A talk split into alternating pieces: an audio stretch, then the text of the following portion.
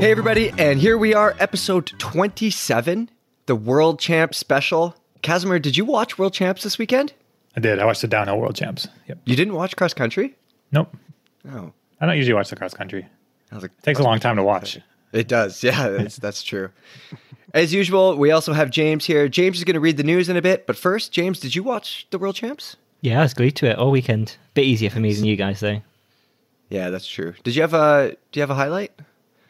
Um, it was good to see Reece win. I like that. Reece I like that. Wallace. I bet you Giant is so stoked that their free rider is world down. What is that not? No, I'm just joking.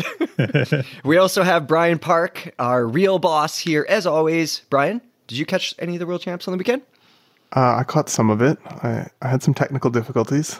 Uh, internet. I didn't read the VPN article. That's why. Yes. Oh, I did. I did read the VPN article. I ended up just finding uh, somebody from Eastern Europe YouTube streaming it. It was like the best workaround. But sorry Is if I'm that blowing up your VPN spot. thing? Is that VPN thing?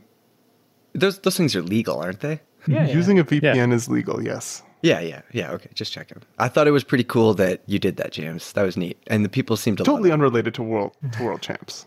Totally Unrelated unrelated. to Yeah, It's just just- Yeah, yeah. switching- it. We Just a public service. Just a man of the people. What can I say? right. Yeah.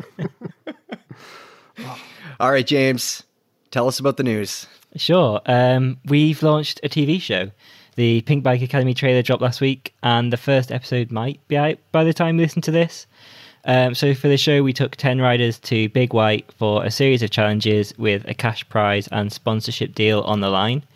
It's definitely something new for mountain biking. I think it's fair to say the trailer got a mixed reception, uh, but having watched the first episode, it's not like non-stop drama as the trailer might suggest. There's a lot of mountain biking in there, and I really enjoyed it. Um, Brian, what can people expect over the course of the series? Oh, I want to say that it, isn't totally new for mountain biking. There's lots of. I think we got to tip tip the hat a little bit to the original uh, Ultimate Freeride Challenge from Race Face back in the days, and NSMB used to have a thing called the Air Prentice. You guys remember the Air Prentice? Yeah, Yeah. yeah, that was good. Yeah. So it's it kind of takes takes some cues from that, but now we have the capability to do a show and actually have the production and cameras and show people what's going on behind the scenes. We really, in a year where we had n- very little racing or events, and we knew that was going to happen pretty early on, um, we wanted to have a platform for up and coming riders to like, yeah, show the world who they were, what was going on. There's so many overlooked, talented. I want to say kids, but some of them are older um, and they just need a platform. Um, so that's what we were trying to do. Um, people will get to know ten awesome people doing cool things in mountain biking. Um, they they have all pretty diverse backgrounds, and it's not just like a, you know, racing is racing. The fastest person wins. It's not just racing. It's just fun, friendly competition, good banter, good fun. There, there were some grumbles in the comments. Oh, there, people like there? to grumble. People like to complain, Yeah, and I think surprised. Do you think that it was maybe just like mountain? It made it look like mountain biking is too mainstream now, or what? What do you uh, think the grumbles?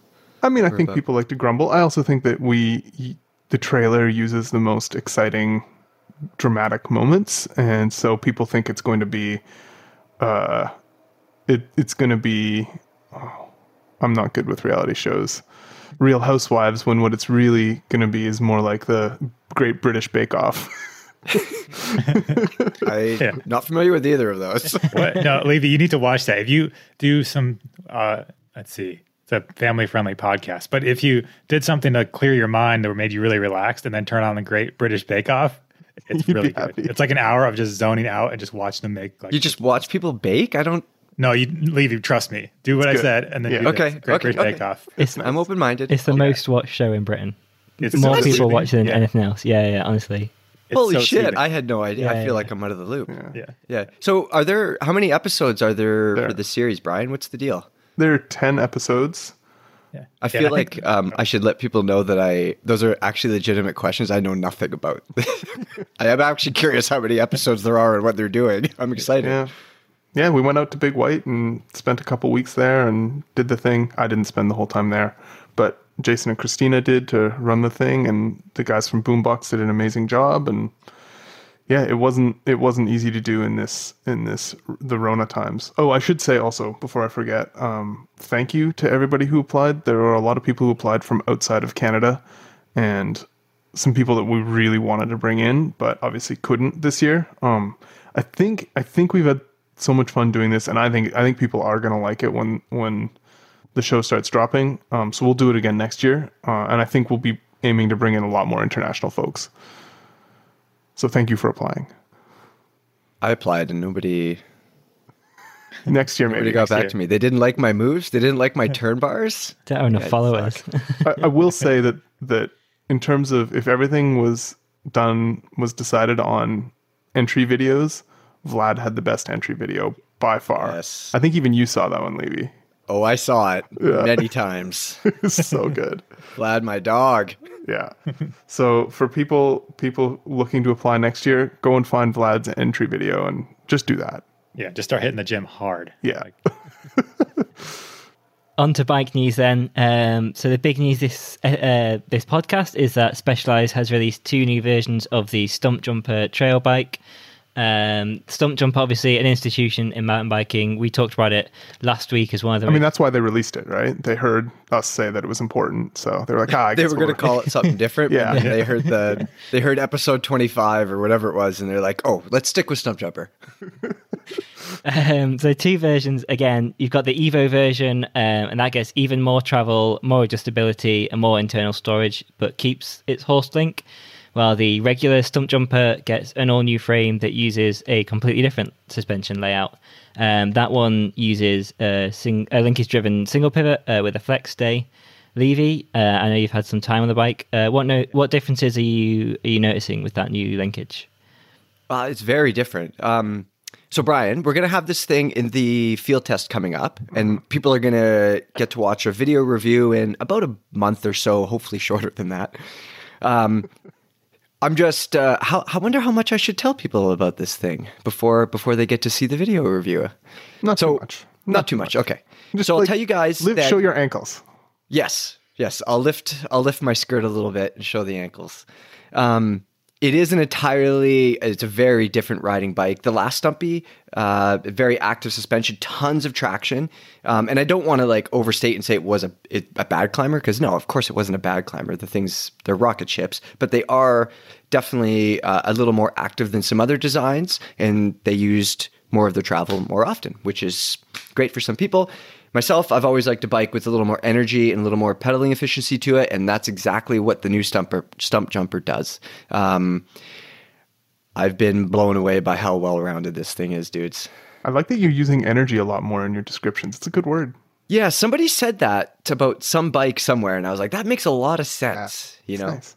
I, it was actually uh, it was a car review. They were talking about some light thing, and I was like, that like it transfers over. It makes sense. You know, Totally. yeah. I did think it was funny how many people in the comments. There's still this weird stigma over single pivot designs, oh, where if it doesn't matter these days, like people, engineers are able to make bikes with a single pivot perform just as well as a multi-link layout, Yeah. and you know, Well, they're still blind using test. other link, other links to do it, like and like a traditional single pivot with literally one pivot is pretty limited for the most part. Right, but there's uh, I even bet- then there's ones that work fine too. Like there's Yeah. people just say single pivot, like oh that's bad, brake jack, and like all these just terms that don't mean anything in the real world. So I think it's just kind of funny to see if there's so many bikes out there that are really good with all the different suspension designs. So like it's the whole don't judge a book by its cover thing. Like I could specialized, they're not dumb over there. Yeah, I can almost guarantee this new Stumpy is better than whatever bike those commenters own. it's impressive. Yeah, yeah. Yeah. it's. Pr- I mean, I will always say geometry over suspension too, but it's not like people haven't been ex- obsessing over suspension for the last thirty years in mountain biking. I don't like your geometry over suspension catch. I know you it's don't. It's not going to catch on. It's going to happen. Yeah. I want good he's right, suspension and good Kaz. geometry. Well, y- I yeah, but he's right. if if you had to choose between the two, you would choose geometry. But obviously, we don't have to choose. We can have both. Yeah, I'm just going to go with both. I'm not. Yeah, Yeah, I don't know. it's fine. We don't have to choose. But Yeah. The thing Kaz- is, we, we made the we proved it with the grim donut. It's true. That's all. Kaz, what do you think of the Evo? I know you've had that for a while. Yeah, I had a good time on that Evo. It uh, just kind of feels like a more refined version of the last one. That one didn't seem as much of a dramatic change. They made it not even that much How many longer. travels? But, uh, it's 150 now. 150, me an 160. Yeah. Where the other, other one was 140, 160. And it was one of those bikes that made you want to ride it harder. And, and lots of people were putting longer stroke shocks on it and kind of making it into what this new bike is. So, it, yeah. uh, Look, yeah, I got so a no. question for you. yeah. Okay, so both you and I think the Enduro, the Specialized Enduro, is a hell of a bike. Mm-hmm. For where you live, Bellingham, are you picking that new Stumpy Evo or are you picking the Enduro? Only one bike. You're only allowed to have Only one bike. in your life. It'd be super hard. I would. Yeah, I don't, even know. I'd probably fence, pick the new st- the new Stumpjumper just because it is more well rounded. But I would be kind of missing that enduro like in the bike park or on like super gnarly trails. You can't get to the bike park right now anyway. I know, so that's why I just picked the Stumpy Evo. But like, it's it is a tough choice. And even the other over the weekend, like I rode with some people from Specialized um, that are pretty good at bikes, and they were having the same exact conversation. Like, just Would you overfork that Evo maybe? Would you put Uh, another 10 up front or nah, I'd probably just keep it like it is. It rides well. Like I, who I did this? ride. Who am I talking to? it already it's 150, one, it's 160, I'd put some six piston brakes on there. We'd be good. Well, it has four piston brakes. Yeah, it was good. no, but I think it's cool that Specialized made it. It feels different enough from the Enduro that you're not like there'd be the potential they could make that bike feel too much like the Enduro and kind of like cannibalize its sales. But you ride one and ride the other, and they're quite different. So you kind of it makes it easier to make that choice. You know, you want that kind of all mountainy feeling bike. It's the Evo, the kind of bigger smasher bike. That's still the Enduro. It's almost like we should do a video with a bunch of these. It's almost like that. Soon. We should Imagine almost that. compare them, Yeah. hey? Yeah, Yeah, like it's some sort of upcoming comparison video. Oh, That'd be a that's thing. something to think about. No, let's not do it. consider. Whatever. yeah. I thought the most interesting thing about that new Evo was how adjustable it is, but in a use in a useful way. It seems like those adjustments are really good. I'm not. Hey, you know me. I'm the last person to be pro adjustment, but I think they do. Like I'm very pick the right thing and do it. But the way that they have done those adjustments so independently of each other, I think is pretty impressive. Yeah, it's cool. And I tried. There's six adjustments total. I tried four of them because I I didn't go to the steeper ones because I Ride don't six? usually make bikes steeper. But Yeah, it's not. Ride So the- it's not But it- though. yeah, it works. I mean, the nice thing is you just kind of make it's more of a head angle, bottom bracket height adjustment, and those are the things that make it difference in how the bike rides. So, Kaz, what setting is the bike currently in, and what setting would you ride the bike in if you're keeping it forever? Uh, yeah, the bike, I, the one I ended up using is in the neutral low bottom rack position. So that gives it a 64 degree head angle, and then all the bottom drop, all the bottom bracket drop. So, So, is that the slackest lowest no, setting? that's uh, no. no. I used it in the slackest lowest setting just to try, and that gives it a 63 degree head angle and like the again super low bottom bracket, and that was just a bit too much for like the more rolling trails around here. It was fun on like the shuttle zones where you're just kind of blasting down the steeps, but um, it does get lazy on the climb. So that the neutral low position, I liked it the best, and then it ships in the higher position just in case you have more rocky terrain. Yeah. So, yeah. So, I think I know the answer to this question. Would you pick the Evo over the regular Stumpy? And uh, the caveat here, obviously, you haven't ridden the regular Stumpy; you've only seen it. Um, that's kind of more where it really depends on what you're riding. Like I think the versatility of the Evo and the Enduro, those bikes you can kind of do whatever other than like big XC rides. But I mean, for only one bike, I'd still probably go the Evo for me and my riding style. But I do want to spend time on that regular Stumpy because I like the fun, fast, little light bikes too. Like It's it's what 500 grams heavier than the regular Stumpy. The frame is 510 grams. Yeah, yeah, that's impressive. Both of those weights are actually pretty impressive. yeah, I even mean, that, it's yeah, that Stumpy epic Evo. frame that's the most impressive. Yeah, that one I really like wanted that. 1800 grams for a frame with the shock. What the shit is going on there? That's crazy. it's so Yeah. light. Yeah, Uh, Isn't it 1650? Uh, Oh, maybe it's crazy it's light. Yeah, yeah. Yeah. Either way, it's Yeah. super Stupid light. light. Right. Specialized ped- reminded me the weight like 18 different times in here. I forgot it. Yeah. Sorry, boys. Anyways, but- it's light. Yeah, I've been pedaling around a bike that weighs 38 pounds out of the box, so I wouldn't mind spending some time on the Epic Evo to get a little knock some pounds. Detox. Yeah, oh God, 38 pound bike in 2021. yeah. that's read all about it tomorrow yeah. or the day. You probably read about it. Whoever's reading, listening to this, has already read about it. well, we can talk about it then. Yeah, it's the new Norco Shore. So the Shore is back. Uh, it's the return of free ride. That like they haven't had a Shore in 10 years, I think. So the uh, the first Shore came out around 2000. It was one of the early free ride bikes. It was around for a decade. Everybody's probably known someone with a Shore, owned a Shore, seen Shores do bad and good things. I wanted one. Um, yeah, I didn't really want I, them back I- then. yeah, but I yeah, I've got a bad I track didn't. record. Yeah, yeah. so, anyways, it's back. It's not like the original because this one has a uh, either pulley, so rearward axle path. I would have been Kaz- way Kaz- happier. Kaz- no, no, no. Brian? I would have been so happy if they'd done like a giant monocoque section and just, Made just look like it would just rattle down the trail. That would have made me so happy. Yeah, Nobody nobody cares about any of these details. All they want to know is how good is it, good is it on the skinnies. Did you ride all the skinnies? I've ridden a couple skinnies. There's not as many. They're harder to find here, but I did ride a skinny because I was on the shore, so I had to. So I did ride a skinny and I didn't fall off. So it passed the skinny test. Good. Uh, it passes the huck to flat test. Uh, at least what I've done. Um, it's a different bike. Like it looked, I thought it was going to be this big, super plush kind of like just yeah, plush was the thing I thought. Like you look at it, like it's got 180 mils of travel, but it's a little different than that. It- They have a, a lot of anti squat and a um, a really progressive um, suspension curve, so it kind of ramps up pretty quickly. Comes with a coil shock, but it doesn't feel.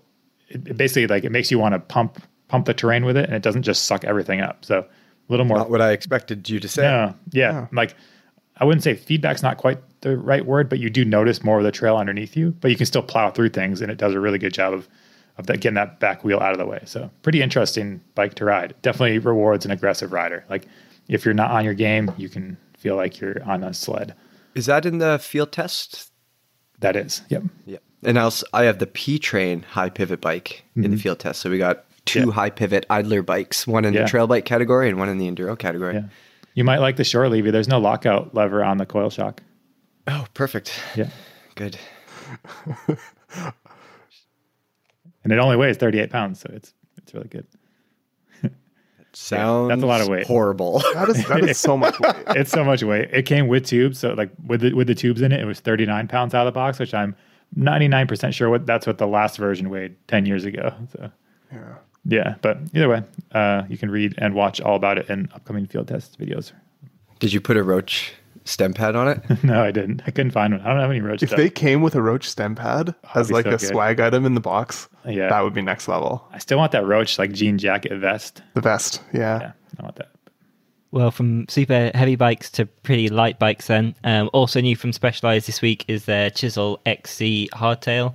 Um, this is pretty much an aluminium version of the super light Epic um, that's been out for a while now. Um, it's not just an afterthought, though, and Specialized have put some specific engineering into this, um, such as um, smart welds and some flexi seat stays for a bit of comfort. Um, and they've managed to produce an aluminium frame that weighs 1400 grams, uh, which is not a million mile away from some brands' carbon hardtails and only 600 grams heavier than their own Epic hardtail. Um, looks like a great Still a option. pa- it's about a pound heavier than some Well, onlys. Well, I mean, most brands, depending on like if you're using just regular off the shelf carbon and and in a regular factory, you're struggling to get your XC bike to pass all the tests at under 1200 grams. So mm, yeah, you're struggling. I'm pretty sure there are some like thousand gram, sub there are lots. thousand gram. There are lots. Well, there's Yeah. a couple, but th- those are expensive bikes that are hard to manufacture. The yeah. the ask Dan Roberts sometime about how much of a struggle it was to get some of those uh, early Scots. Like they worked so hard, did so many prototypes to get that. What was it? What's the hard, Scott Hardtail scale? I should know this. Yeah. Um, down to that 950 or whatever it was. Wait, Um, and the last new bike this week then is Cube's 215 downhill bike, which was released just in time for World Champs. Um, although we've seen it at the IXS test sessions and various other events throughout the year. Um, so there's two two versions again here. There's the all carbon one, which is going to be 29 inch front and rear, um, and that's kind of more aimed at the racer crowd. And then there's a, a 27.5 inch aluminium kind of park spec sort of one. Um, one of the few downhill bikes we've seen this year that doesn't have a mullet option, interestingly. Um, so it's a Horst link driven uh, downhill bike, as a lot of downhill bikes are nowadays. Um, it might not bring much new to the table, but it definitely looks like a great kind of value proposition, really competitive pricing on it. Um, one thing that jumped out to me was that it still uses imperial shocks as opposed to metric shocks. Um, Cube claimed it can get a bit more travel and a lower standover out of them. Um, what do you guys think about that? I don't know how anybody is going to ride it with regular shocks on there instead of metric it's shocks. just not gonna. Yeah, it's unrideable. Yeah. Oh man. I, mean, I will I, say- did think it was kind of strange just because if you're buying a new shock, and people still make Imperial shocks, obviously, but it does kind of limit the number of options. It it makes me think that they they made that decision after things were baked, and they decided, oh, you know what, this bike actually rides well with more travel or whatever. Moving away from bikes, then um, SRAM's AXS um, got its first upgrade um, with the new uh, paddle. So it replaced the sort of old pentagonal one um, with a lever that is said to offer a more traditional feeling actuation. Um, it's a twenty dollar upgrade, and Levy, it sounds like you thought it was worth that twenty dollars. Yeah, I think most people will. The stock paddle, it just doesn't feel like a like a trigger thing. It feels like a button, and it's right the way that it sits up against the grip, or almost like however you position it. It's not terrible; like it works just fine, but it does feel like you're just hitting the edge of it, hitting a button sort of thing. Um, but the new one, that little extension on the inside, when you hit it, it feels like a little release trigger. Um, yeah, I like it. It's going to stay on my bike. I'm not going to put the old one back on. And yeah, This reminds me the other last week someone was commenting they were trying to hate on us about saying we're pretentious. So we're talking about our thousand dollar drivetrains again. So maybe but for the people out there, $2,000 drivetrains. yeah, I'm wrapping up a review of the Shimano Deore drivetrain and it's super good. So that should balance out any pretentious vibes you're getting. I only use AXS Kazimer. I know the new lever I'm not AXS joking is either. sweet. I know you're not, but yeah.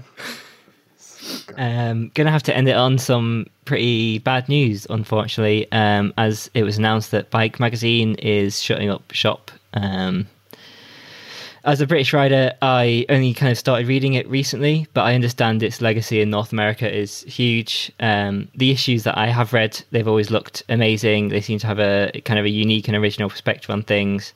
Um, I did read the final issue, and one thing I really liked was on their letters page. They just published a load of complaints from people um, about their coverage around diversity. Um, you know, clearly they were going to continue writing about what they believed was important, no matter what flack they got from it. And um, I thought that it was kind of super cool um, to do that. Um, could you guys talk a bit about kind of what it meant to you as, as North American readers? Uh, yeah, I mean, for me, it was definitely probably the first. I thought kind of like the core mountain bike magazine that I found. You know, there used to be. I remember seeing reading Mountain Bike and Mountain Bike Action, and those seemed like know, for lack of a better term, like a little cheesy. But then reading Bike Mag, it kind of was about more about the lifestyle and kind of being a a mountain biker in the sense of the the way that I wanted. I think I it was probably like ninety five or ninety six. How are you going to do RC like that? No, it, I mean that's how it is. Look at pick Yeah. up MBA anyone ever. Like I love RC, but the tone of that magazine just didn't quite do it for me. We're like Bike Mag and Powder Magazine, like the another magazine under that same umbrella. Both of those magazines were like, this is what I the lifestyle that I want to live. So, um, and they did goofy, fun stuff, and they didn't take themselves super seriously, which was always great. Uh, so yeah, and some good writers and photographers as well. Yeah, their photo stuff did always raise the bar. Um, the the photo editors there have always been amazing. We've worked with Anthony in the last couple of years here and there. He's such a such a talented guy. I think the first, I think the first bike mag I ever read was that North Shore issue back in '98, Mm-hmm. and I honestly don't know if I'd be mountain biking if I hadn't picked that magazine up in the in the 7-Eleven or whatever. Yeah, I remember seeing those pictures and just being like, that's the coolest thing ever. Like, I can ride that kind of stuff because it was so different from what everybody else in the world knew about. And that kind of like, you know, pulled back the curtain on the stuff that was happening up there. I was like, oh, yeah, that's a cool thing. because because I'd been riding like that. Sh- I had like a Marin hardtail. My cousin had a Schwinn Mesa GS hardtail, and we were riding these like little fire roads and stuff around. And you know, that was I was enjoying getting into mountain biking, but it wasn't. I didn't like understand the identity, or I wasn't all in on it. And then I read that and it was like, oh shit, that's just down the road in Vancouver. Like that is a thing. Yeah, for me, I think it was um, the place. Like without the gear stuff, you sort of like identified with the culture. Like you could open up an MBA or mountain biking or one of those magazines and get your review of the derailleur, the, the stuff that I write about today.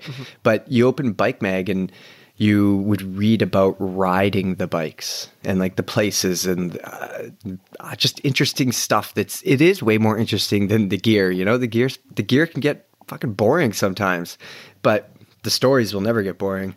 I think Grimy Handshake. Remember Ferrentino's Grimy Handshake? The one for me, that Lena Toast about his dog? Man, like that was that was one of the most well written things, along with a few other stuff in there.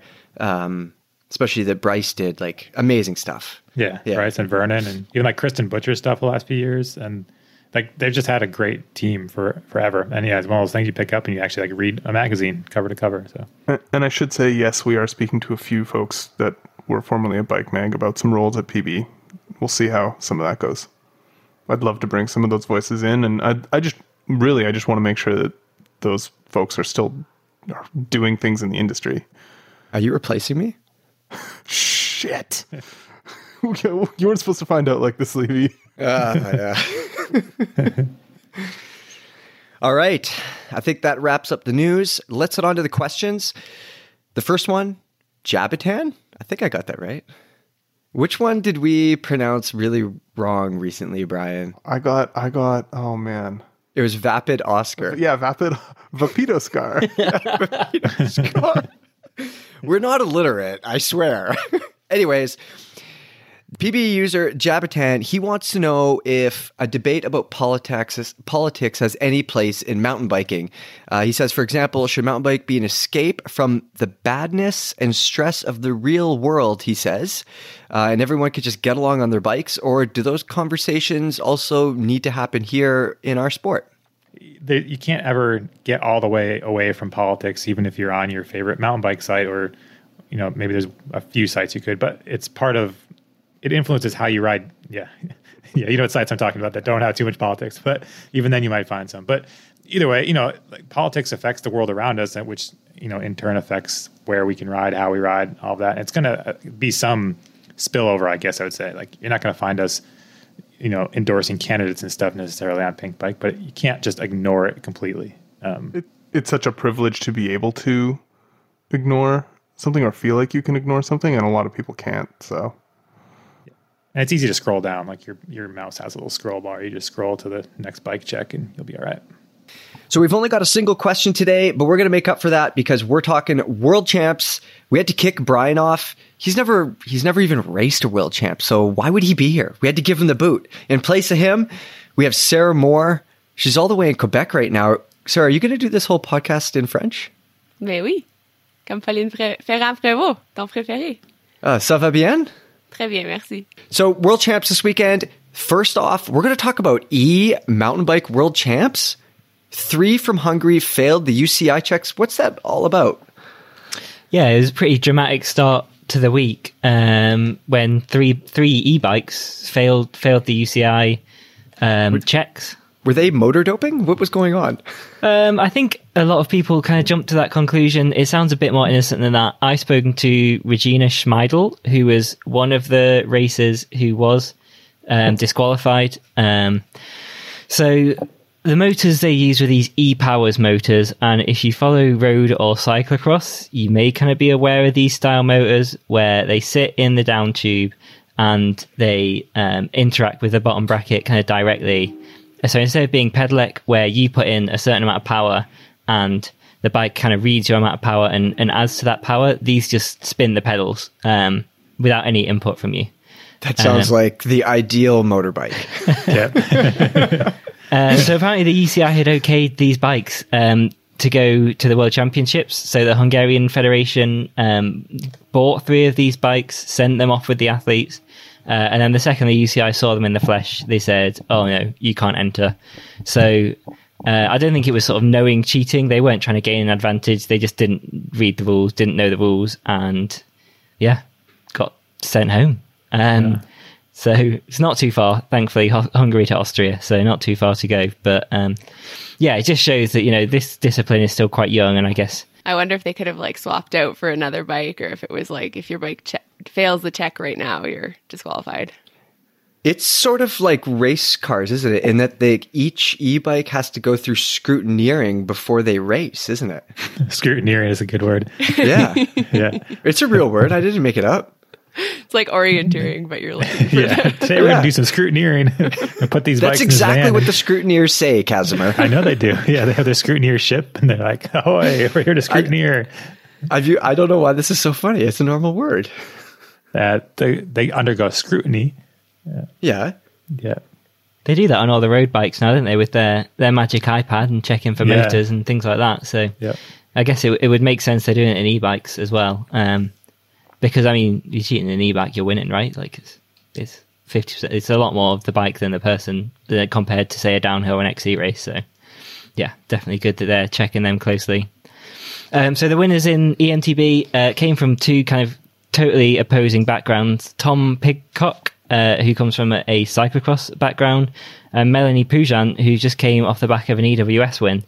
Um, so again, maybe it's kind of unclear what the best skill set is for this discipline at the moment. Um, not sure, but um, we'll move pretty I knew that. all along that Pidcock was going to win. Okay, He had a pretty good world champs. I think if Yeah. if he was a country, he would have finished third in the medal table. Onto the um, bike racing, we maybe care a bit more about um, XCO. Um, we got a fresh cut track this year. Sarah, what did you make of that course? Looked like a tough one to me. Yeah, it looked it looked great in practice, and then as soon as the rain just destroyed the course, it it looked so scary to ride on a little bike. Um, yeah, I was not envying a lot of those riders who were, uh, yeah, when they were doing like some of those lines almost looked like downhill lines. It was absolutely terrifying. if it was that terrifying, what were most of them doing on hardtails? Well, there was a terrifying descent, but there was also a maybe even more terrifying climb. Like the it was kind of an old school course, so basically it went straight up and then straight down and then straight up and then straight down, and um, not a whole lot of rolling terrain like we saw in Nov Mesto. Um, it was very much like a climber's course, and if you got ahead on the climbs, then you could kind of just take away with it. So it, it didn't have kind of those close uh, results that we've been seeing lately in cross country. It was like all of the races were won by at least uh, 45 seconds. And I think we even saw like Nino Schurter on a, on a hardtail and a lot of those people who um, aren't typically known for their climbing skills, uh, just wanted every, um, every advantage they could have on those really terrible climbs. I just realized that Nino didn't win. I know. No, I know. I didn't want to break the news to you, you know. Shit! Yeah. Who did win, James? Uh, Jordan Sarrou won, and that's it was a five year streak, isn't it? Nino's Nino's won for five years straight, so that was Six in my heart. yeah, that was. um Would you call it a shock, Sarah? He's been I kind know of that he's and won coming, a lot right? of U23 races. Like I was looking at his results like in tw 2014. Like he he had never won a World Cup. Um, I don't even think he had podiumed in a World Cup as an elite. And yeah, came out and won World Championship. So I mean that makes it kind of an exciting race to to watch. Um, He pulled a Danny Hart, didn't he? he, I mean, I you know his name. Like he is always kind of fighting in the top ten, um, but he's not. You know, he wasn't. I would say a favorite going into the race. So it was pretty. And he was like first off the line in the beginning. Like he got the first bit. So maybe he just got so excited and just kept going and going. Yeah. Well, Vader, there was another guy, uh, Vader from the Netherlands, I think. He tried to take it off as well, like go off the front, and he ended up crashing. And, and then, you know, there's a couple other people like Avancini. So some of these favorites that did really well in the Nov Mesto uh, races, they were off the front and then crashed and then just kind of like went backwards from there. So it was uh, actually the men's race. The men's race was pretty exciting. I saw an Instagram video. I don't remember the rider, but it was uh, one of the female riders coming down through a downhill section, a fairly wide open downhill section, and then Jolanda was like a thousand feet behind her, and it was like a 10 second video. And seven seconds later, Jolanda was like 50 feet behind her. Like the difference in speed on that downhill section was crazy. Yeah, yeah. There was, uh, I think, Isla, Isla Short and like a bunch of other riders crashed in the first laps, and but I know exactly the video you're talking about, and I can't remember who she was uh, right behind, but she just kept catching people on that downhill, Yeah. and it's pretty difficult to do when the downhills are that short, you know Yeah. yeah, so super incredible descending from Jolanda. And it was also great, you know, she came sixth. Um, but after getting sick at Novmesto and her surgery, we didn't really know what her form would be like coming into this season. And then with the sickness, it was like, you know, how's she going to feel? How's she going to do? And so it was, yeah, she said she felt good and was kind of just lacking that high end fitness. So, but great to see her back uh, in the top 10. as opposed to the men, I guess like Pauline Ferrand Prévot winning, not as much of a shock. Um, she showed great form in Nove Mesto and, and carried it through as well. Um, why, do, why do you think her winning margin was so great? I guess in Nove Mesto in that race that she won, she just like went from the first lap. She took the lead and just kept on. And even in the Nove Mesto course, which isn't known for those big gaps, like it's not as much of a climber's course, she was able to, I think she won by a minute at the last uh, World Cup there. And guess she tried the same tactic at uh, Leogang. And because the hills were just so much longer, and you know she's a, a capable descender as well, um, she was able to extend her lead to three minutes by the end, which is, you know, it, it was really confusing almost watching the live feed um, because she'd be riding one part and then the rest of the field would be so far back um, that it was a little bit like, how is she already there, you know?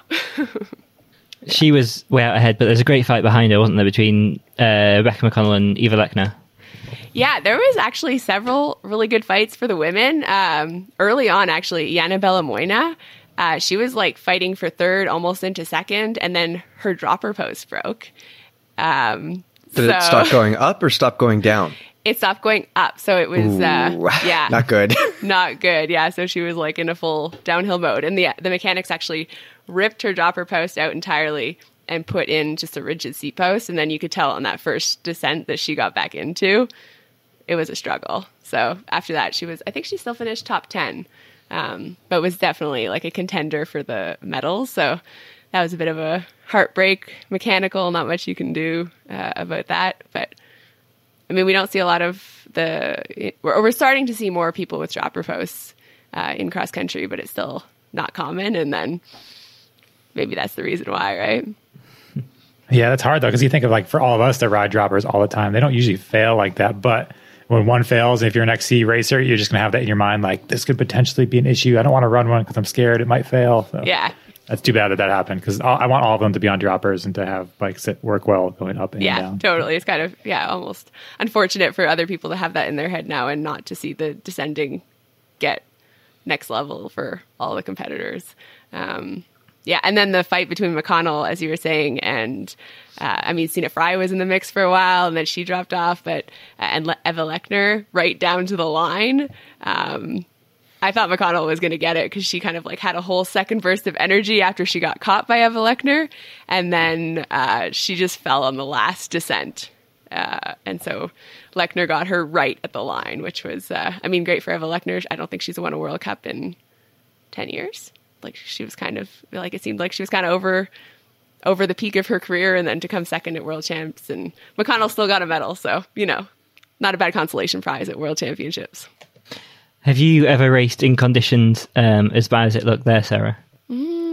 maybe it's like a junior on a Quebec Cup uh, race, like where I had to, but basically I just remember running most of the lap because I didn't have the technical skills at the time to actually ride that kind of a course. So to see, I mean, it was amazing to see even the men on that climb get off their bike before they even attempted like that left hand switchback. So that is not something you often see now in cross country. Was van der Poel there? van der Poel was not there, no. It seems like to me that that sort of super muddy course would have suited van der Poel and his cyclocross skills quite well. Well, Pauline has raced uh, cyclocross. Uh, Tom Pidcock, who ended up winning the U23 category, has raced uh, cyclocross. Uh, Eva Lechner also uh, cyclocross racer. So there's definitely a lot of cyclocross racers in the mix uh, who did well uh, at the end of the muddy race. It's gonna be interesting going into cross season after this because all these people are like they're peaking kind of late in the year. They're gonna be so fit when cross starts because they're not gonna be like like your your highs and lows of your fitness. They're gonna be coming out of high and going across and just like tear everyone else's legs off. Maybe. Yeah, it was super interesting. Actually, I'd never really thought of it that way before, but um, Bart and Rob Warner were talking on the live feed about how different athletes actually might do better at this time of the year. Um, and, you know, maybe that's why we didn't see Nino Schurter performing as well because he didn't like the cold temperatures. He doesn't usually peak for this time of the year. And when you've been peaking for, you know, July to September for probably he's been doing that for 20 years, it's like, can your body actually perform at the same level a little bit later in the season. So I'd never really thought of it that way. Like obviously they have, you know, really smart coaches and they try to peak for a certain time of the year and it obviously worked for people like Pauline Ferrand Prevot and Jordan Sarrou, but um, yeah, it's hard to know if the races were at a different time of the year, would some athletes perform differently? Yeah, definitely. Is it um, is it too early to start thinking about Olympics and stuff like that? Do you think this will have any uh, any sort of indication for that down the line? I don't know how they are going to choose the Olympic teams. Um, oh yeah, there's such a strong contingent of French riders and Swiss riders, and I think it's only Switzerland right now that's it's like none of the points this year count. But uh, some of the teams haven't been chosen. Um, so people who came top five at the World Championships last year did get their automatic card, and they've said the countries have said they're not taking that away. Um, so people like Kate Courtney, who might not have done well this year, she's still pre-qualified for the Olympics. But I have no idea how, like, what the rest of the criteria is, and if there's going to be an er- a race early season that determines the rest of the selections. Because um, this year, it's kind of an odd year, to say the least. So one thing, Annika Langvad retired before uh, this race, and she until this year was, you know, really known for her uh, short track capabilities, and that was not something that we were going to have that we had at World Championships this year. But Val di Sole has actually just announced that next year there will be a short track uh, rainbow jersey awarded, and so yeah, I look forward to seeing you know somebody like Evie Richards who dominated this year, and Henrique Avancini, um, athletes who might not have had the chance to get a rainbow jersey, might have a bit of a better chance next year. I could see that maybe changing the XCO races a little bit. Some racers may want a short track rainbow jersey, and that would change their training, I imagine, the focus a bit. Um, so that could change things on that front too. Yeah, because you didn't really have the opportunity to ever win a rainbow jersey in, in short track before. So why would you specialize in that? But maybe we'll see more athletes taking it even more seriously. Makes sense. So there's e-bike world championships. There should definitely be short track world championships. Everybody gets a special jersey. one for you, one for you, one for you, one for you. Next up, we're talking downhill world champs. But first, we have interviews with the winners, Reece Wilson and Camille Balanche.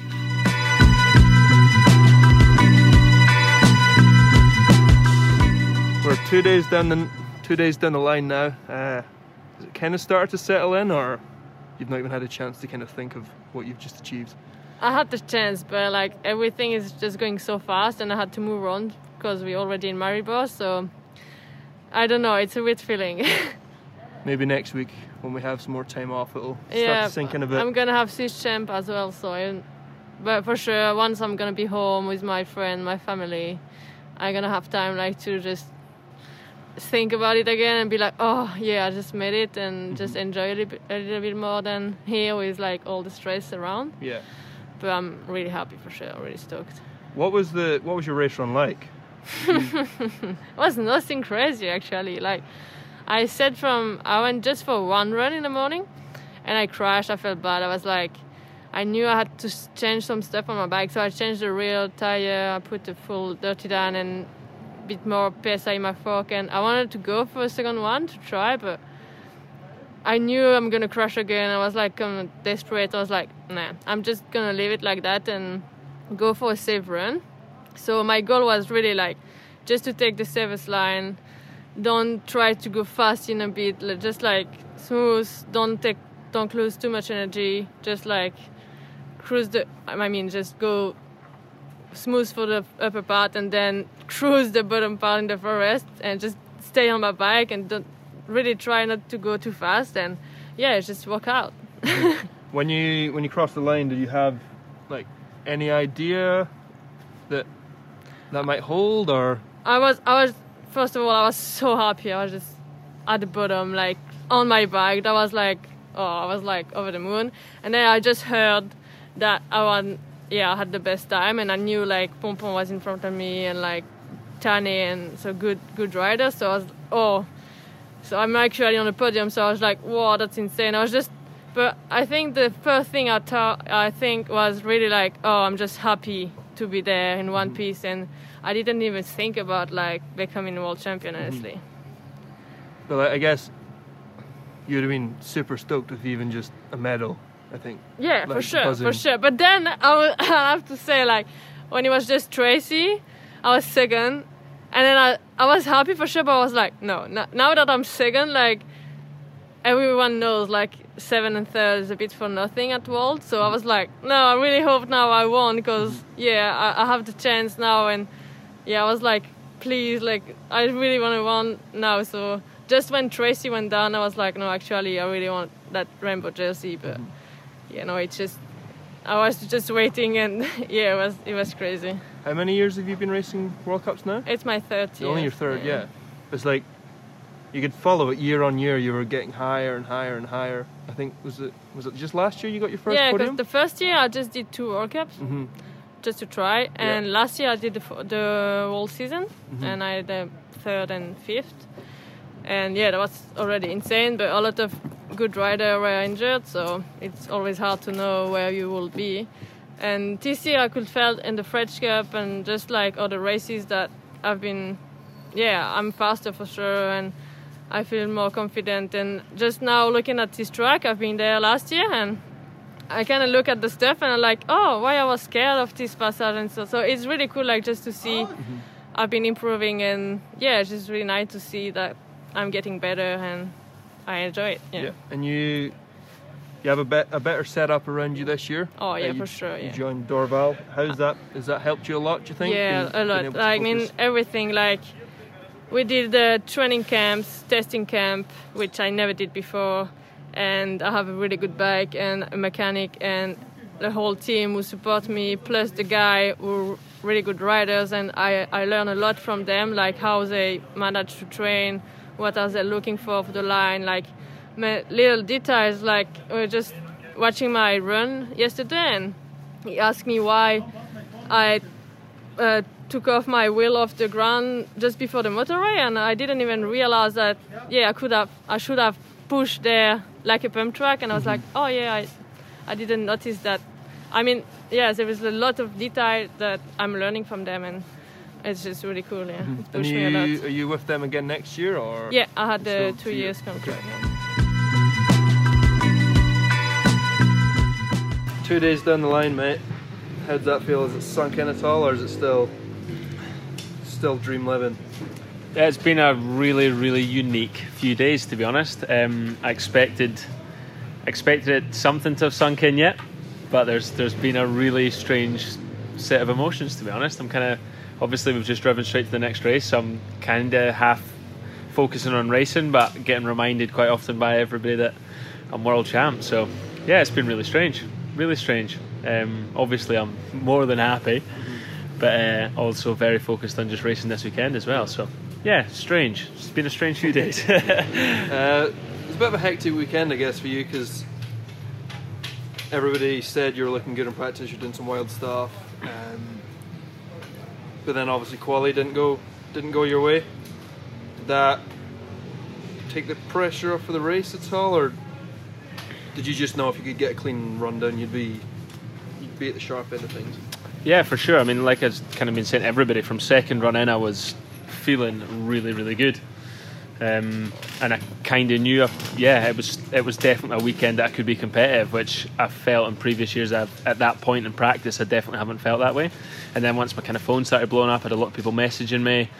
Yeah, I guess that kind of that started to get to my head, so I started putting my phone down, and then uh, in qualifying, it just yeah, I just really overthought simple things and made made a, a silly mistake that ended up costing me a whole qualifying run. So yeah, I was a bit bummed, but I think after that I actually put more pressure on myself um, because again I knew that there wasn't going to be many opportunities like that to beat world champs on a track that I was enjoying so much. So yeah, I really put a lot of pressure on myself, but. Um, yeah, I, I guess it paid off. So it was it was good. I think I would have preferred that compared to having a good result in qualifying. It would have been a different pressure, and I definitely preferred the position I was in. Does that kind of obviously being Scottish and stuff? You're riding in a lot of shitty conditions quite a lot of the time. Do you reckon that helped at all, or maybe you just cracked on or that didn't think anything about it? Just I mean, it was probably yeah, it was probably a subconscious thing. Like we're we're obviously more used to the cold. Our entire off season is spent in like bottom bracket deep snow at times. wind chill, rain, and you just kind of have to get on with it. So yeah, it was you know you look outside, oh it's raining, sweet, and then that's the last you think about it. So I think in that sense, yeah, it, it probably would have benefited me, but at the end of the day, you still had to be a great bike rider and you had to be a great racer. You had to use your head for that track. You had to have a really good track IQ. You had to predict it, and I feel like I've done a really good job of that. I put it all together. So, yeah, yeah, I guess the the being familiar with those conditions definitely helps. Yeah. I mean, when you crossed the line, you were eight seconds into the green or something. What do you think then? You're like, Um, fuck, this could this could be it, or like this could be top ten. Actually, it was a bit weird. whatever. Yeah, it was a bit weird when I turned around. It the it was red on the thing. There was like a plus red, so I actually didn't think I'd done it. And the run felt like, well, fair enough. Yeah, somebody could, probably could have beat that. Yeah. But there was a two or three lines. I missed the triple. There was two or three lines in the woods that I didn't do, and I just played it kind of safe, but carried speed. So yeah, when I when I seen that, I was like, oh no! And then the, the commentator said, oh, you're seven seconds up, and everybody else. I looked around and saw everybody's faces, and that's kind of when I was like, oh wow, that's a pretty big that's a pretty big time gap. And then just forgot about it after that and just sat there and waited. To be honest, for those top ten guys to come down because I thought they would definitely be close, if not beating me. So Yeah, it was Yeah. a long wait. it was a very long wait. Yeah, I have no idea what place I came down in, but it was it was a long, long wait. Yeah, I think it was maybe your mid thirties. I think. Yeah. Yeah. Yeah, well, it's number board like 32 or something, so I guess it was around that. I guess. Uh, I mean, your your downhill career has been pretty short, really. All things considered, you came into juniors quite late and things. Um, it's a pretty crazy story. Hey. Yeah, definitely. Yeah, yeah. I don't think many people know it because, of course, I didn't really have the profile for people to pay attention to begin with. But Yeah. like 2013 was my first ever year riding downhill bikes at all. I didn't even know what they were before that, really. Um, 2014, I was second year junior. It was my first year racing. I went straight to getting like three seventh places Yeah. at, at World Cups as a privateer junior. And then, yeah, after that, just got plagued with injury after injury after injury. I had, I think I've had five operations now in the last six years. Um, I've missed three or four off seasons completely with recovering from surgery. So really, yeah, if you take out all of that time, it's been a collective three years maybe of actual productive time where Yeah. I've not been injured. So Yeah.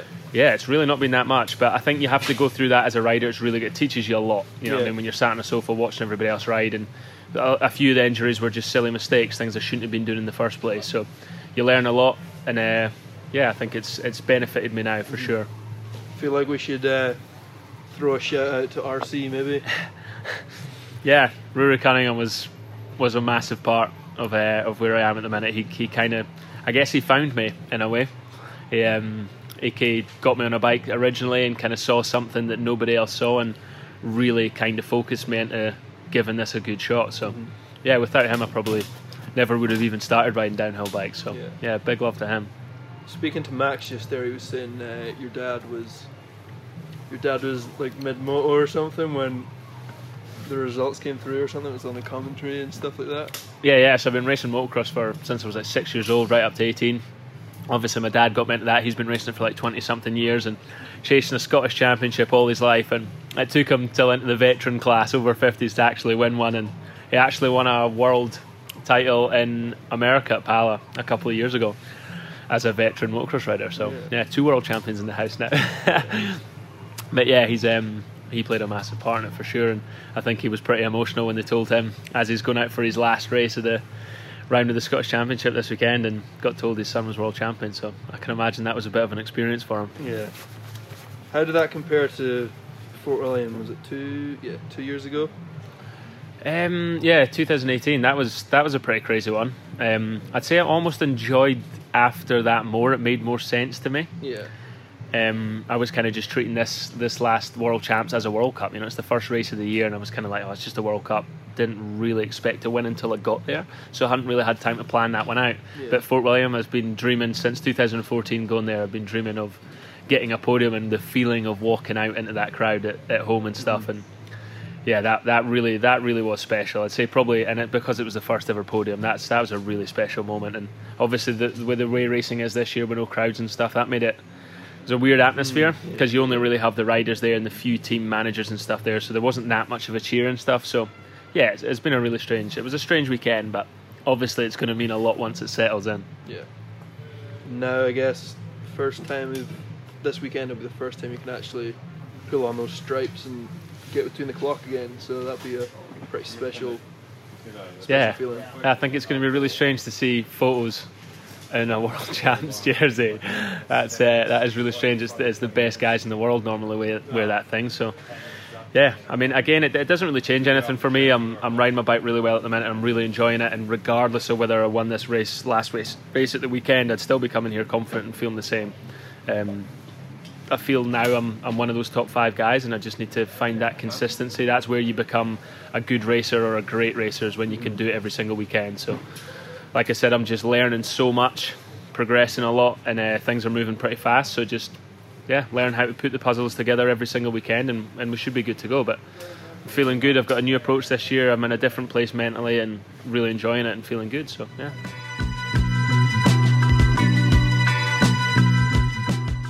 So those were your winners: Reece Wilson, Camille Balanche, Kazimer. What did you think of that race? It looked pretty rowdy, eh? Yeah, man, I was such a big fan. I like when races aren't totally predictable, and I was crazy. Like, yeah, you just didn't know what was going to happen. Even the best guys watching them slide down like penguins, and you could just feel for the athletes, like when their tires got fully clogged with mud and they get stuck in, like the mud would get stuck in their fenders, and they had to push uphill. And like, I'm glad not every race is like this, but it was kind of cool to have one like just you know such a spectacle.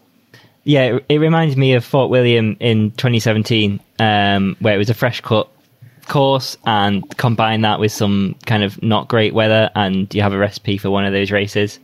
Um, I think maybe Pinkbike Pink Bike comments created a bit of a monster there. You know, like for years there's been talk about how Leogang's boring and bike parky and um, one line, and then um, you kind of feel like the track builders went, "Oh, you want some tech? Do you? Here's some tech." You know, um, straight down through the woods, and yeah, racing in October. Um, we got some storms, got some snow, and it just kind of got tore up.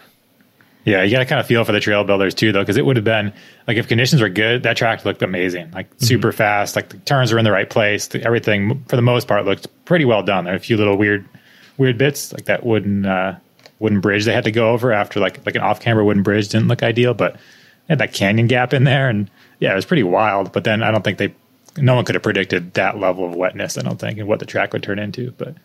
Only a couple people fell into the net after the canyon gap. We saw some um, kind of different setup things going on as well. Obviously, a lot of riders changed to flat pedals. Saw handguards for the first time in downhill racing. Um, do you think that was just to kind of keep keep mud off the grips? Why why do you think that was? Uh, I think some of that, some of it was like for cold hands too, like they're keeping their hands warm, just to like the wind blowing against you. But yeah, probably keeps a little bit of mud. It's like I think any little thing that can help. Uh, and even I mean, handguards also do protect your grips. If you're gonna be crashing a lot, not protect your grips, but they uh, protect your brakes.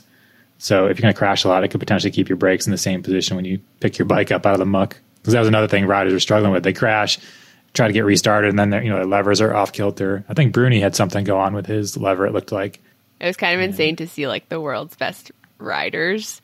Like the only other time that we see them a little bit out of their element, I think, is like at Red Bull Hardline. But this was, you know, a normal right, world championships, and they all looked kind of out of their element. Like they didn't like Aaron Gwin didn't even look like he knew how to ride a bike, and you're like, that guy knows how to ride a bike, but Yeah, he's from Southern California. Because then you did kind of see a little bit of geographical like influence. You know, like I'm used to the winner. Um, well, I guess you know Camille Swiss and Reece is Scott. He's Scottish, right? Yeah. I make sure I don't say the wrong country. Someone will destroy me. But yeah, so he's Scottish, and then like Mark Wallace looked pretty good out there. You know, he's got his uh, BC background, so I think some of that probably could have helped. Just guys that are comfortable in the in the mud. And then Remi, like Remi Thirion, um, he's always just like a mud techie wizard. that was probably the most insane run. That was I don't know so how he yeah, like one foot, just doing like a full knack knack, like sideways, one foot behind him, like some ballet dancer moves in there. I'm glad that was yeah, top three. That was amazing. Yeah, I think like we loved it because we kind of appreciate what's going on, but I wonder what someone who maybe isn't as into mountain biking or maybe tuning in for the first time would think of it. I feel like we like the spectacle, but as a sport, it kind of didn't look super great. Are you worried that it made mountain biking look silly? That that could never happen, Mike. yeah, yeah. I mean, I think some of it could seem silly, like especially the, the riders that ended up needing to like when they're like punching their bikes, trying to clear the mud off and just like pushing uphill. But then the ones that pulled it off in the mud, that would be something like a, a non rider could look at, like, whoa, those people are crazy. Like, look at them go down, how gross it is. And I think there's a bit of like monster truck mentality in there that is like, that could be appealing for non riders, but it kind of depends which rider you watch. Yeah, it was almost like a parody, like watching the first riders come down and just like handlebars turn, fall over, handlebars turn, fall uh-huh. over, and it's snowing, and you're like, "What am I watching?" Oh, yeah. Where did where did Gwin end up placing? 26. He and Minnaar were fighting for 26th place. but- Yeah. and they, you know, were 0.01 seconds apart. Should have been on the donut. I think his bike is longer than a donut. Yeah, Probably, Minnaar's bike's yeah. pretty long these days. He keeps adding those like more and more extenders, so it's like his chain stays are the same as his reach now. I think. Did you guys see anything interesting besides the handguards in terms of bike setup? It sounds like the course was pretty demanding with the weather. Um, was there any interesting tire choices, or were they all just like the usual, most aggressive spikes you can get and that kind of stuff? Yeah, it was pretty cool to see like full mud spikes come out now. Like, because usually even in races when they have mud spikes, they're cut. So there are people that looked like running full spikes. So is Maxxis Wet Screams, that new uh, Maxxis mud tire, definitely plenty of Schwalbe dirty Dans. Um, And you said more platform pedals as well, too. Obviously, Uh-huh. Yeah, a few riders switched to that. And even listening to some interviews, there were some riders that were like, I probably should have used flats because they couldn't clip back in. Like, I think even Gwin was saying he was struggling to clip back into his pedals, which makes sense because you step in like a foot of mud and try to put that back in. yeah.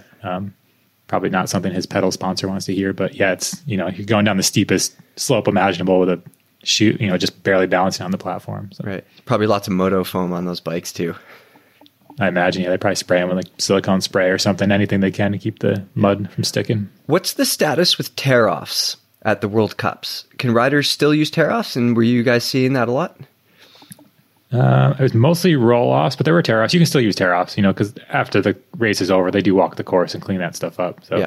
like, you shouldn't be using tear offs on your local riding zone because that's just dumb. But uh, there was a mix of ride of uh, roll offs and or sorry, um, yeah, roll offs and tear offs. But there was a couple riders that went to pull one tear off and then just pulled the whole grip of them off. So then it's like, oh, there goes all of my stuff, and you just can't see. And so, I guess you like just- goggle management is Yeah, the take the goggles off and squint about it, eh? Yeah, when Uh-huh, riders yeah. crashed and like lost their goggles, that that looked pretty difficult to finish the rest of the race run. Were there Yeah, some so many- rowdy crashes? Yeah, and so many visors came off. Like hmm. I would say that's the most visorless riding I've seen, maybe and Throwing ever. it back to the early 90s, boys. I Yeah. like it. It was amazing, and I felt bad for the riders. Obviously, like it's just so funny how bad helmets look without visors. Like I don't know what it is, but like yeah, because everyone just crashes that gets stuck in the mud and they get up and there's no visor. So Yeah. seats were Everybody was off Nikolai and- Rogatkin. yeah, Seats It's were like, coming at it, I off? started- Oh yeah, there's like a decent handful of people without seats trying to ride down. And I was just like, don't even, you shouldn't ride anymore. Like, don't ride It's down. not worth it. No, How would the mud make yeah. the seat come off? they just crash hard. I, well, if you crash in that like the triple stump section, like Yeah. that's where Brook Macdonald crashed hard, and it was like the worst thing to watch. It's like, no, Brook, oh. don't do anything. Yeah, don't. like yeah. Yeah, he was took such a hard moment. slam. Yeah. it was like eight feet to his shoulder. Just like Yeah, it's a good thing he's built tough, but still, yeah, like- that was scary. It was like Yeah. one year after he crashes at Mont-Sainte-Anne, and whew, yeah, my heart definitely stopped when he crashed on his back again right there. Yeah. And it seemed like a race that once you crash, you're just going to keep crashing like the whole way down.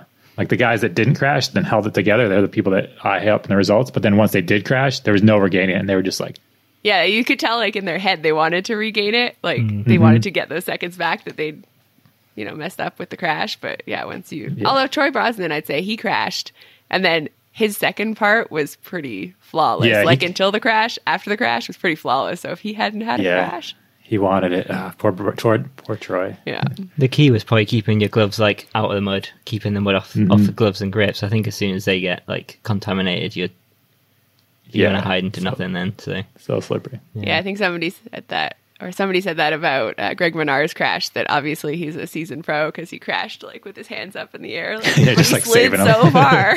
I know. He's just like a penguin. There's so many, like, you see like the body mark in the mud and Yeah. just sliding. How'd Sam Hill do?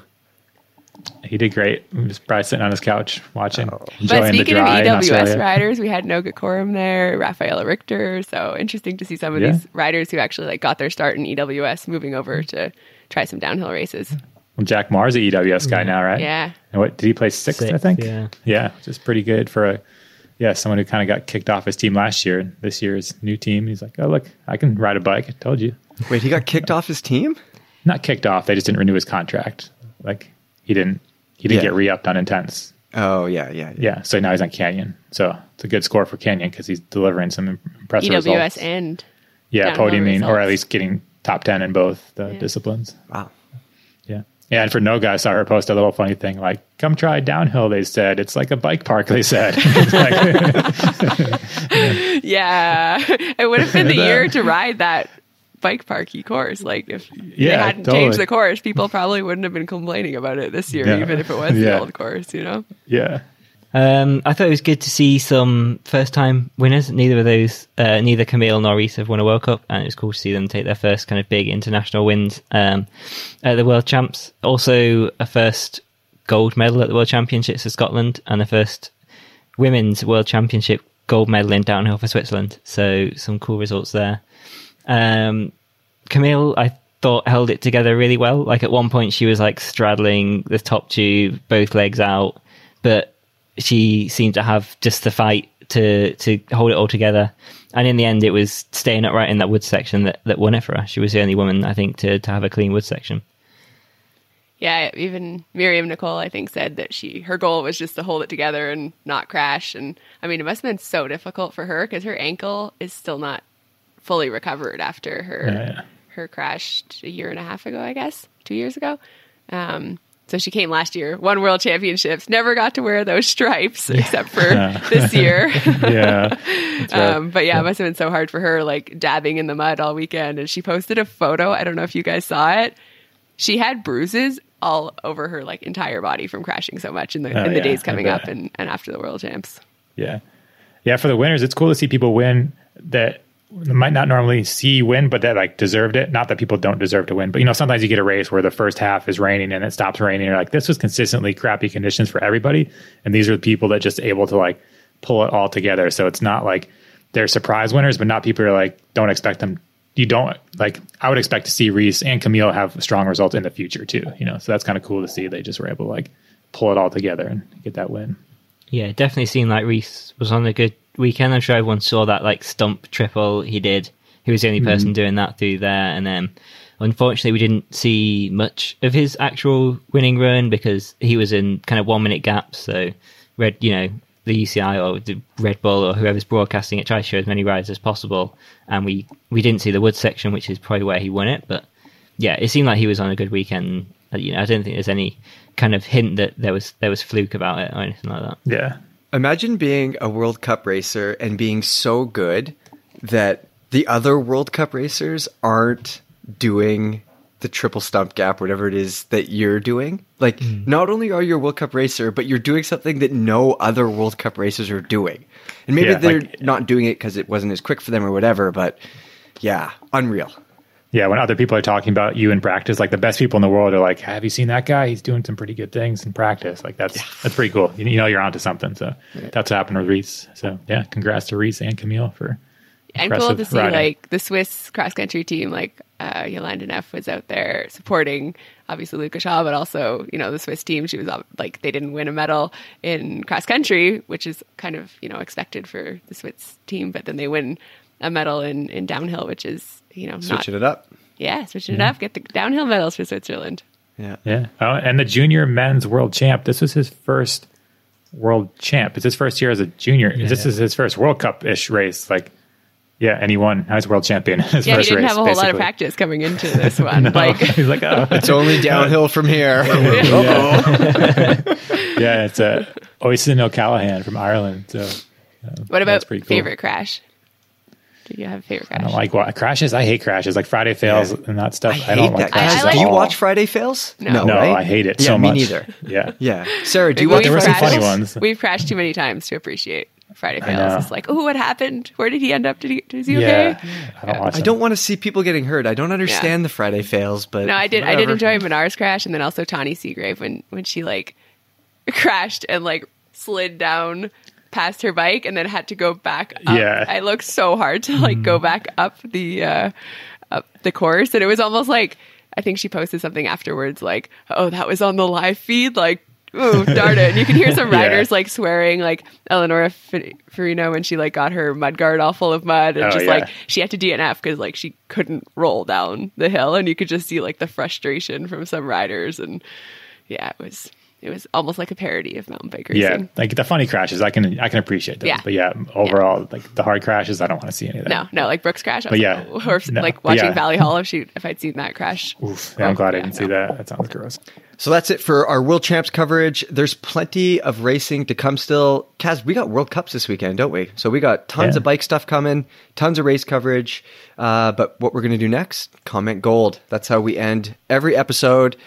First comment gold is from PB user RKS Tar? RK Star? I would say RK Star, not Yeah. RKS. RKS Tar? From here on in, I I'm think like mispronouncing Rockstar, but without the everybody's name. this was on the Pinkbike Academy for the Pinkbike Academy trailer. Mixed mixed comments on there. There were some there were some grumblings. He says, "I may have just lost all respect for Pinkbike." He also says he can't wait to watch.